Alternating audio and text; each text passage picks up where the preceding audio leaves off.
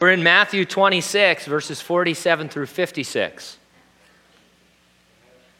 Matthew chapter 26, verses 47 through 56, that's our text.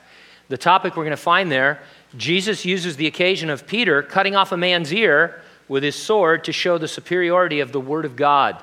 The title of our message, From Ear to Eternity. Let's have a word of prayer. Father, thank you for really the privilege of being here. I'm always struck by that phrase in the revelation of Jesus Christ uh, that we would hear what the Spirit is saying to the churches, that we would have ears to hear it. Uh, that's our prayer this morning, and hopefully every time we come to your word, Lord, that we would have spiritual ears to hear what the Holy Spirit of God is saying to our church and to us individually. Open up this text to us in a fresh, exciting way as we understand your arrest in the garden, but also understand its application to our lives today in the 21st century. We thank you and we praise you in Jesus' name. And those who agreed said, Amen. There are a lot of famous swords, both from history and fiction.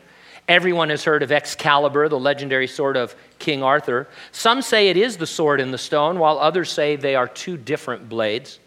Glamdring, Orcrist, Sting, and Narsil would all be well known to those of you who are Lord of the Rings fans. They figure prominently in that story. That's all I'm going to say because I don't want to come across as a nerd. The Apostle Peter, the Apostle, too late, right? Yeah, I know. That's it. One of these days. The Apostle Peter had a sword, and it was made infamous when he used it in the Garden of Gethsemane to cut off the ear of the servant to the high priest. We'll see that in a minute. English lore has that sword being brought to England by Joseph, uh, Joseph of Arimathea along with the Holy Grail. In 968 AD, however, a sword was brought to Poland by Bishop Jordan, a sword which he claimed was the actual sword of Peter. The bishop's sword, as it is called, considered the true relic, remained in Poland and was eventually moved to the Archdiocese Museum in a town called Poznan. Did that sword belong to Peter? It's a falchion, a type of sword likely not in use during Peter's time. Metallurgy tests have dated it to long after his death. So if you're going to try and fake a sword, you could do a better job than that. Probably not Peter's sword.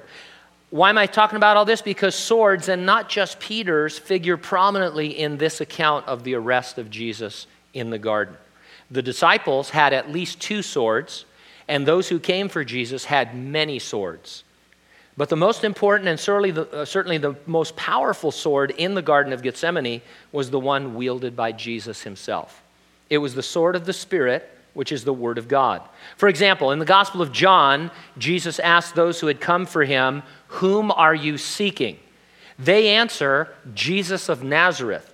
He says, I am, which is certainly the answer to it. I am Jesus of Nazareth, but it, of course, is the name of God as well. At this spoken word, when Jesus says, I am, John records that the crowd drew back and they all fell to the ground. A moment later, Jesus tells Peter to put away his sword because he has at his voice command more than 12 legions of angels. These verses describe to Matthew's readers the factual events of Jesus' arrest in the garden. They also minister to his readers an important truth the sword of the Spirit the Word of God, is our preferred weapon in spiritual warfare and for furthering the gospel. I'll organize my thoughts around two points. Number one, be certain that the sword you wield is not of the word, world, excuse me. And number two, be certain that the sword that you wield is of the word. And so let's take a look, first of all, in verses 47 through 52 uh, and the swords of the world. Now, we are told directly that the word of God is sword like in two New Testament passages. the first would be Ephesians 6:17, where Paul says, "Take the sword of the spirit, which is the word of God." And then Hebrews 4:12, again probably Paul writing, "For the word of God is living and powerful and sharper than any two-edged sword, piercing even to the division of soul and spirit, of joints and marrow, and is a discerner of the thoughts and the intents of the heart." We see the power of the sword of the Spirit, the Word of God, when it is wielded by Jesus at his second coming. Revelation 19, in verses 15 and 21, we read this Now out of his mouth goes a sharp sword, that with it he should strike the nations, and the rest were killed with the sword which proceeded from the mouth of Jesus, obviously speaking of the word of God that Jesus speaks. It's not as obvious in the Garden of Gethsemane, but Jesus wields the sword and is shown to be superior in every way to the swords of his disciples and his captors. Now, before we press on, let me briefly address something that always comes up whenever we discuss Jesus and swords. Christian pacifists believe it is always wrong to injure other humans, no matter what the circumstances. And the same principles supporting pacifism they carry over to non resistance, the belief that any form of self defense is also wrong. Since Jesus told Peter to put away his sword, and since he surrendered himself to the authorities without a struggle, are we therefore called to lay down all weapons and be pacifists for Christ? Well, in a word, no. One commentator puts things into perspective. He says this In terms of following Christ's example, one must remember that his personal non resistance at the cross was intertwined with his unique calling. He did not evade his arrest because it was God's will for him to fulfill his prophetic role as the redemptive Lamb of God. During his ministry, however, he refused to be arrested because God's timing for his death had not yet come. Thus, Christ's unique non resistance during the Passion does not mandate against self protection.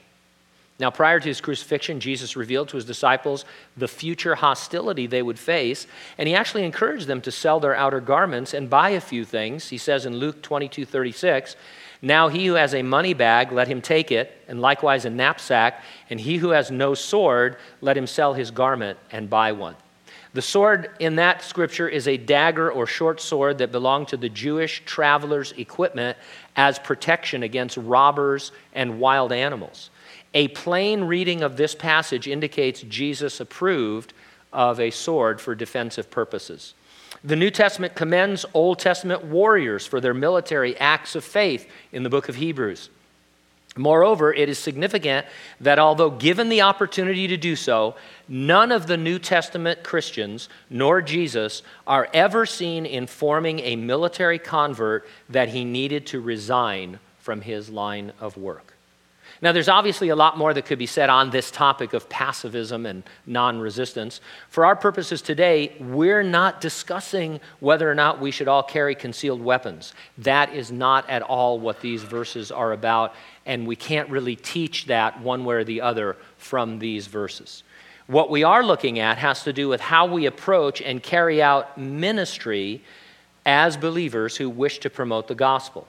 We are to put away any and all worldly means of serving the Lord and base our service totally on the Word of God. In other words, relying on the world and its resources is being compared here to wielding a vastly inferior sword, when you could and you should be relying on the sword of the Spirit, the Word of God. So you see the, the comparison. A giant multitude of people with swords and clubs comes against Jesus and yet, as we read this, we see that Jesus is the person wielding all the power in this episode. And so, beginning in verse 47, while he was still speaking, behold, Judas, one of the twelve, with a great multitude, with swords and clubs, came from the chief priests and elders of the people. Judas, you'll remember, had left the Last Supper to betray Jesus. He may have first led this arresting mob to the upper room, and not finding the Lord still there, taken them to their usual uh, resting place in the Garden of Gethsemane. The Lord was not hiding, He was not avoiding arrest, not this night. He knew the time had come. In a few short but sorrowful hours, he would die on the cross just at the very time of day the Passover lambs were being slain in the temple, so that he would fulfill the symbolism of the Lamb of God who takes away the sins of the world. A great multitude with swords and clubs were, were, dispatched, probably more because the authorities feared the crowds than they feared Jesus. The Lord was popular with the people. Only a few days prior, they had hailed him as he entered Jerusalem on what we call Palm Sunday. John's gospel says there was a detachment of troops as well as many officers. Based on those words used, some have put the number of men with swords and clubs as high as a thousand or more. It seems unlikely that there were that many logistically, but there was nevertheless a substantial group that came to arrest Jesus. Now, his betrayer, verse 48, had given them a sign saying, Whomever I kiss, that's the one, seize him. Immediately he went up to Jesus and said, Greetings, Rabbi, and kissed him. To earn his blood money, uh, Judas must lead them to Jesus and positively identify him. Remember, it was early morning, it was dark, they were by lantern light, they were in a crowd, and there was a time when there were no corrective lenses. People weren't going to LensCrafters and you know getting glasses. Judas would need to get close to Jesus in that environment. He would have to touch him uh, in order to identify him. When it says Judas kissed him, it's a word that indicates multiple kisses. It's that kind of kissing some cultures do from cheek to cheek several times as a show of affection. Italians are guilty of this sometimes. I don't know why, because I, in my family, well, my dad, I think he started it. My dad didn't like to be touched. I could never kiss my dad. He would get all tense and start going like this and stuff. Consequently, I don't like to be touched. You probably notice I don't hug too many of you. It's not that I don't love you, it's that I don't want to touch you. I do hug people from time to time. I think hugs, you know, this is just me talking. Hugs are, you know, reserved for special times. If I hug you every week, then what am I going to do when something special happens? I just, I'll have to crutch you, I guess. I don't know. And I certainly don't want to kiss you. And I don't want to be kissed. And I know what's going to happen, so I'm not going to stand out back today. Because I know somebody's going to want to kiss me. Or I'm going to get one of those dog collars and wear it while I'm standing there. So, but anyway, Judas came up and he did that kind of, you know, Middle Eastern, uh, Mediterranean kissing that goes on uh, as a show of affection. Now, G- Jesus had already busted Judas. He already let him know that he knew Judas was his betrayer. Yet Judas proceeds as if he's acting in secret right up until the seizure. He, he doesn't just come up and put his hand on Jesus and said, This is him. He comes up as if he's coming out of nowhere from you know, um, uh, he went on a journey and he hadn't seen him for a while. It speaks to us of how we can sometimes act. When we sin, for example, we act as if the Lord doesn't know what we're doing. We might kiss him, so to speak, in our devotions or by serving him, only to get right up and run to some sin that we are committing. Verse 50 says, Jesus said to him, Friend, why have you come? Then they came and laid hands on Jesus and took him.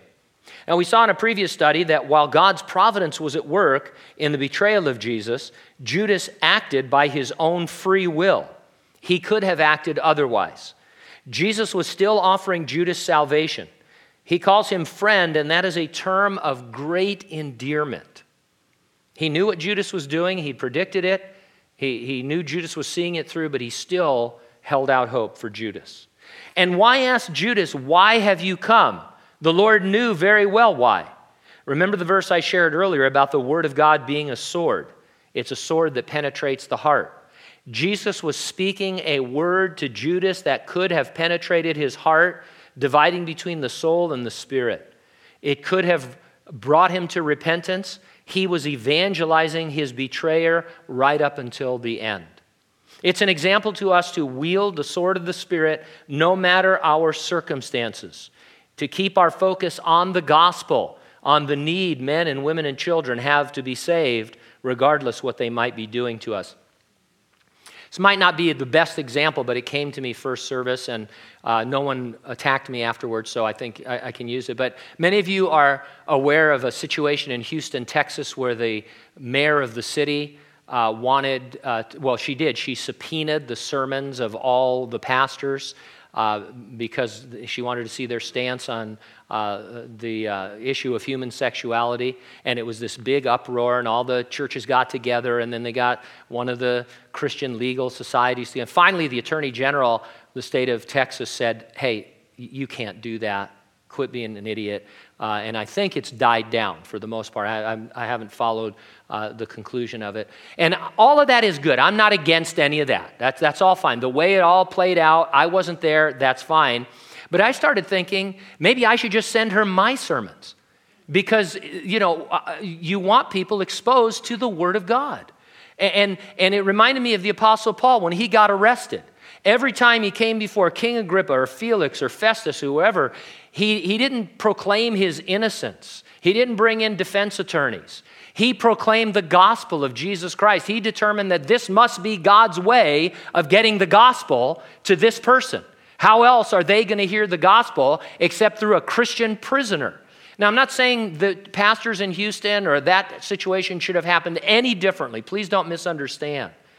But I am saying that we should always think first about preaching the gospel of Jesus Christ and getting that word out to people who need it the most. That's what Jesus models for us. And then, verse 51 Suddenly, one of those who were with Jesus stretched out his hand, drew his sword, struck the servant of the high priest, and cut off his ear. Now, the other accounts tell us it was Peter who wielded this sword, and the servant's name was Malchus. Peter needed some more time on the sword range, I guess. I doubt that he was trying to cut off his ear. He grabbed his sword, and in one blow, guy probably moved and he clean sliced off his ear. Uh, the sword play, however, is the action Matthew seems to want to focus our attention upon. A crowd of non believers with swords comes against them. Jesus models for us the proper use of the Word of God as a sword, while Peter mimics the world by fighting on their level with their weapon. One practical problem with relying on the world's resources is identified here. The world is always going to be more powerful than you when you fight on its level. You can't take on the devil and the world on their level by using their weapons. They're going to wipe you out. Peter drew his sword. Earlier in the gospel accounts, there's a moment in which the disciples show Jesus that among them they have two swords. What good are two swords in this situation against the multitude of swords and clubs? And what good, we would say, are carnal, fleshly, physical things in reaching a heart for the Lord. They're no good at all. Now, Matthew doesn't mention it because he wants to stay on point, but Jesus healed Malchus's ear. It's interesting to me, and it should be to all of us, how the Holy Spirit edits the inspired writers of the Bible. I mean, I'd have a hard time leaving out that detail if I was telling this story. I understand from the point of view of the four Gospels, not everybody has to tell everything, but don't you think that's kind of a major thing that happens? If you're going to talk about his ear being cut off, why not just say, and it was put back on? But Matthew completely overlooks that because that's not the point he's making. Now, what can we glean from that?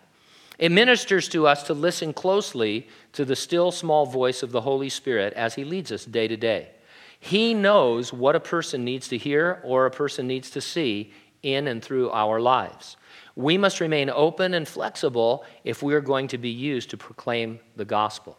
And so we study the Word of God so that we're able to give an answer to any man that asks. We understand the Word and how it relates to various things, but we still have to seek the Lord for the particular way to bring those answers to particular people.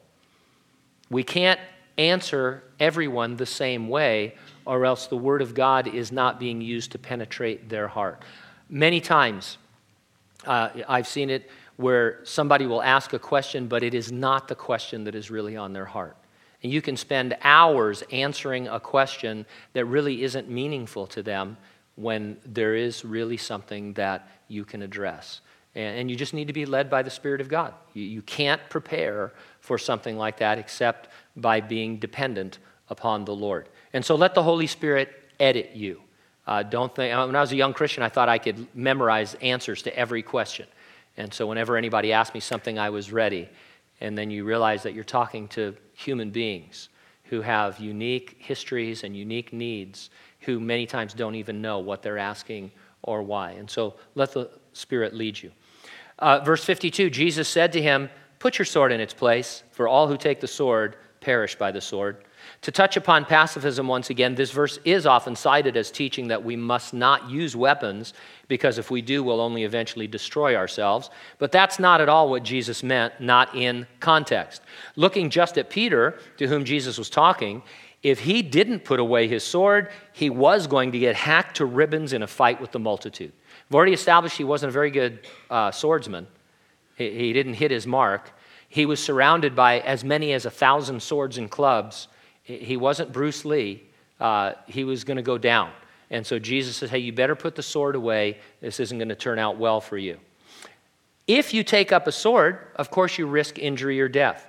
Everyone in law enforcement and in the military knows this, and they live with that choice every day that they have the uniform on. They do it because they have a moral responsibility to help those in need. Dr. Norman Geisler, uh, in his talking about Christians and pacifism, points out that we have moral responsibilities before God to help others in need and to stand by while someone needs our help because we have some kind of a philosophy of pacifism is morally reprehensible, he says. Uh, and so, just a little bit more on that. Now, Jesus told Peter to put your sword in its place. He didn't tell him to surrender his sword. The sword as a weapon has its proper place. You know that famous line of dialogue in The Untouchables when Sean Connery's character says that his assailant has brought a knife to a gunfight? That's what Peter was doing here. The real weapon was the Word of God, not his puny dagger. Jesus was letting Peter, his disciples, and us know that with regards to serving him and spreading the gospel, the world's swords are puny weapons that will only get you into trouble. There's a saying that's become hugely popular recently, even though it's been around a long time. It's that one that says, keep calm, and then you put almost anything that you want to talk about. Keep calm and carry on was the original saying. It was a motivational poster produced by the British government in 1939 as they prepared for the Second World War. The poster was intended to raise the morale of the British public, threatened with widely predicted mass air attacks on their major cities. Although over two and a half million copies were printed, and although the Blitz happened, the poster was never publicly displayed and was little known about until a copy was rediscovered in the year 2000. The only one calm in the Garden of Gethsemane was the one person who seemed to have the most to lose. The one person who was being betrayed and arrested to his cruel beating and death at the hands of wicked men, men whom he came to bless and to heal and to save. These first verses, while telling the events, also establish the priority and the power of the Word as our primary weapon in spiritual warfare and for the furthering of the gospel. It is at the very least a reminder to us to not borrow techniques and strategies and methods from the world in order to try to accomplish spiritual things. Something may seem like a good idea, it may even produce results on some level, but if it isn't led by the Spirit and substantiated by the Word of God, it needs to be sheathed in favor of God's wisdom. Using Peter as an example, we noted last time we were together that he was asleep in the garden when he ought to have been in prayer. And then, faced with a situation, he resorted immediately to a worldly response, fighting swords with a sword. It prompted Charles Spurgeon to comment it would have been far better if Peter's hands had been clasped in prayer. Likewise, we ought to trust in the spiritual weapons of our warfare as more than sufficient. They are, in fact, superior. And that brings us to the remaining verses where we want to be certain that the sword you wield is of the word. Now, we've already seen Jesus masterfully wield the sword of the Spirit in terms of what he says during this time. He was definitely ordering the events of his arrest, showing the disciples and Judas and the soldiers the power of the word. Just how powerful was Jesus? Verse 53 says, Don't you think I cannot now pray to my Father, and he will provide me with more than 12 legions of angels? Now, bear in mind that in the Old Testament, one angel kills 185,000 Assyrian soldiers as they sleep encamped in a siege against Jerusalem. One angel, 185,000 Assyrian soldiers dead. The Assyrian army, the rest of it, withdraws. More than 12 legions would be over 72,000 angels locked and loaded, ready to come to the aid of Jesus Christ. Jesus did not call for angelic armies to deliver him. It's an example to his followers of things to come during this age in which he's absent from us. The age in which we live is to be one characterized by God being revealed as strong in our weakness, not strong in our strength. Who's the greatest Christian of all time? Well, we won't know until we get to heaven, and then it won't really matter. I don't think, you know, we're going to have competitions like that or titles like that. But I bet if I asked that question, most of us would say it was the Apostle Paul. After all, Paul said, I want you to imitate me the way I imitate Jesus. And he wasn't being boastful. He was writing the Word of God and he was saying, Hey, I, I am following Christ, and if you want to follow Christ, follow me. Here's what Paul said about himself 2 Corinthians 12:10. I take pleasure in infirmities, in reproaches, in needs, in persecutions, in distresses, for Christ's sake, for when I am weak, then I am strong. I recoil from the words infirmities, reproaches, needs, persecutions, and distresses. Those are the five things I pray against every day. Say, Lord, keep me out of the big five. They make it sound like you're having a terrible, horrible, no good, very bad day. Let me list the kinds of things Paul meant when he said infirmities, reproaches, needs, persecutions, and distresses. Not to criticize anybody because I also suffer from them, but he wasn't talking about seasonal allergies. Here's what he was talking about in labors more abundant, in stripes above measure, in prison more frequently, in death often. We know of at least one episode in the book of Acts where Paul was stoned, drug out of a city, and left for dead. Whether he was actually dead or just mostly dead, he got back up and went back and wanted to go back and preach the gospel. Here we learn that this happened to him a lot. From the Jews, five times I received 40 stripes minus one. By stripes, he means a beating, a scourging. Three times I was beaten with rods. Once I was stoned. Three times I was shipwrecked. That he was writing here before his big shipwreck in the book of Acts. A night and a day I have been in the deep in journeys often, in perils of waters, in perils of robbers, in perils of my own countrymen, in perils of the Gentiles, perils in the city, perils in the wilderness, perils in the sea, and perils among false brethren, in weariness, in toil, in sleeplessness often, in hunger and thirst, in fastings often. I was cold and naked.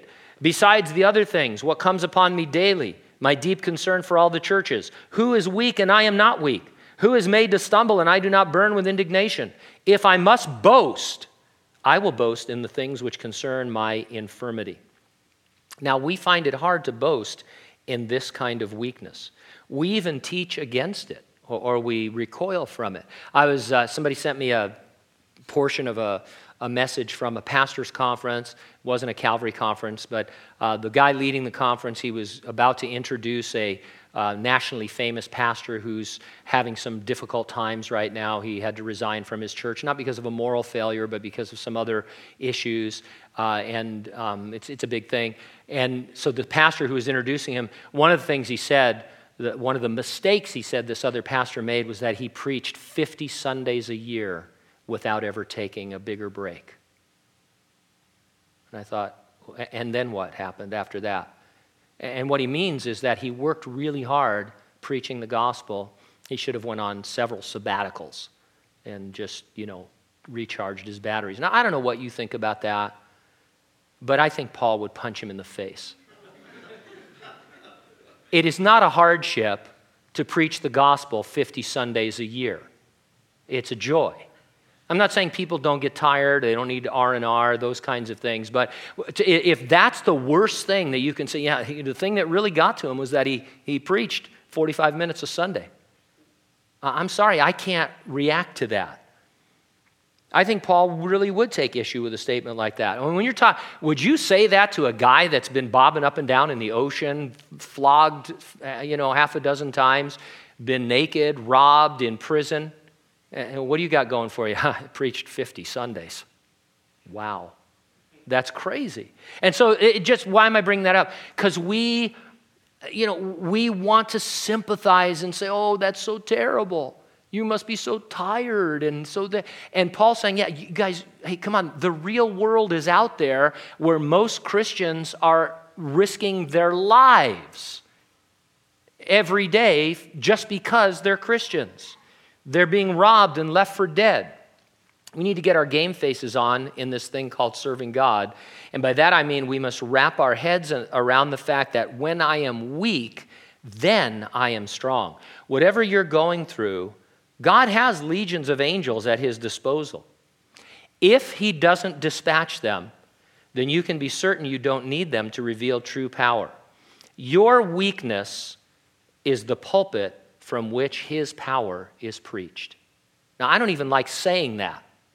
I really don't. But it's true. Your weakness, whether it's a need or a distress or an infirmity, a persecution, for the sake of Christ, it is the pulpit from which the power of God is preached to a watching world. God could heal you, He still heals. He could save you, He could deliver you, He could do all the things that God is capable of doing.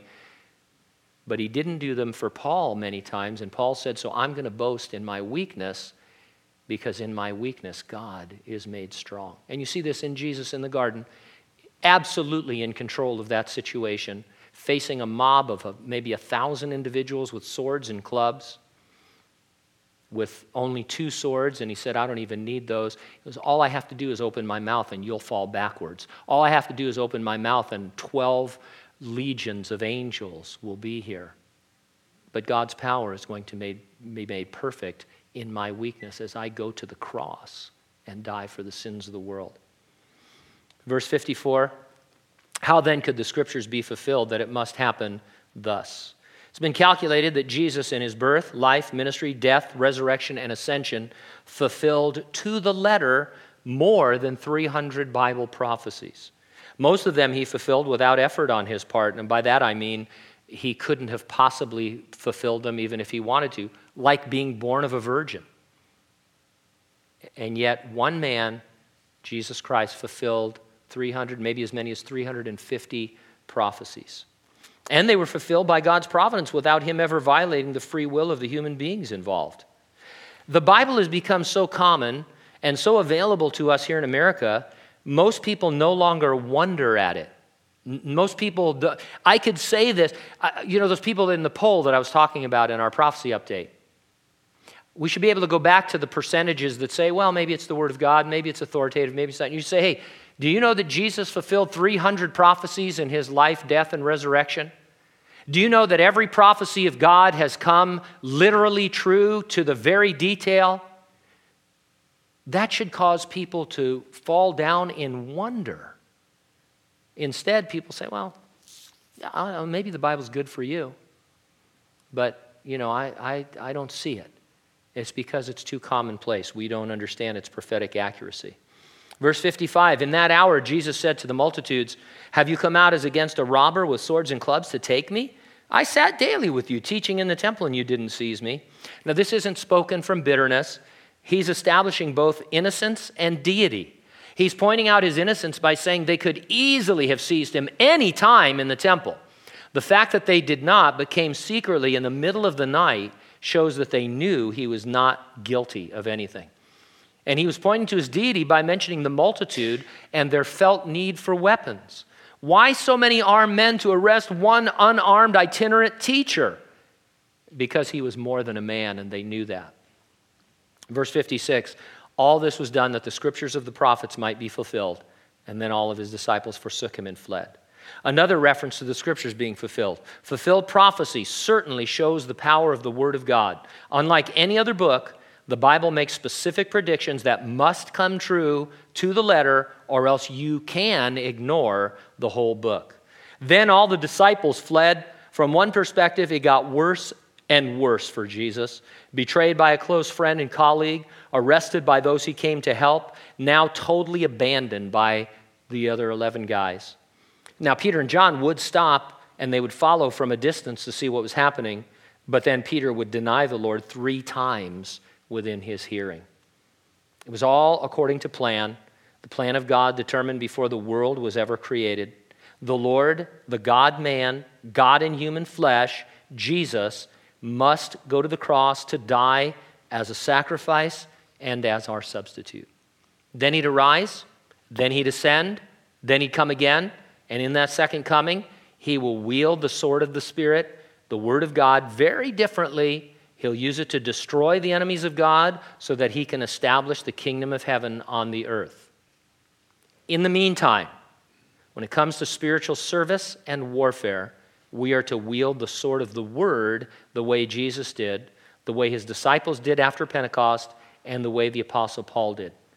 And what that means, practically, we are to reveal God's power through our dependence upon him in our weakness. Many of you are going through deeply troubling, sorrowful trials. And it's right to pray for you that you get out of them, that God would heal you, that God would change the situation. Nothing wrong with that. But while we wait on the Lord to see what He's going to do and why He's going to do it, your life is a pulpit from which people see His strength in your total weakness to do anything on your own. And the only weapons that you have at your disposal are spiritual weapons, but they are vastly superior to anything that the world has to offer. Keep calm, carry on. Let's pray.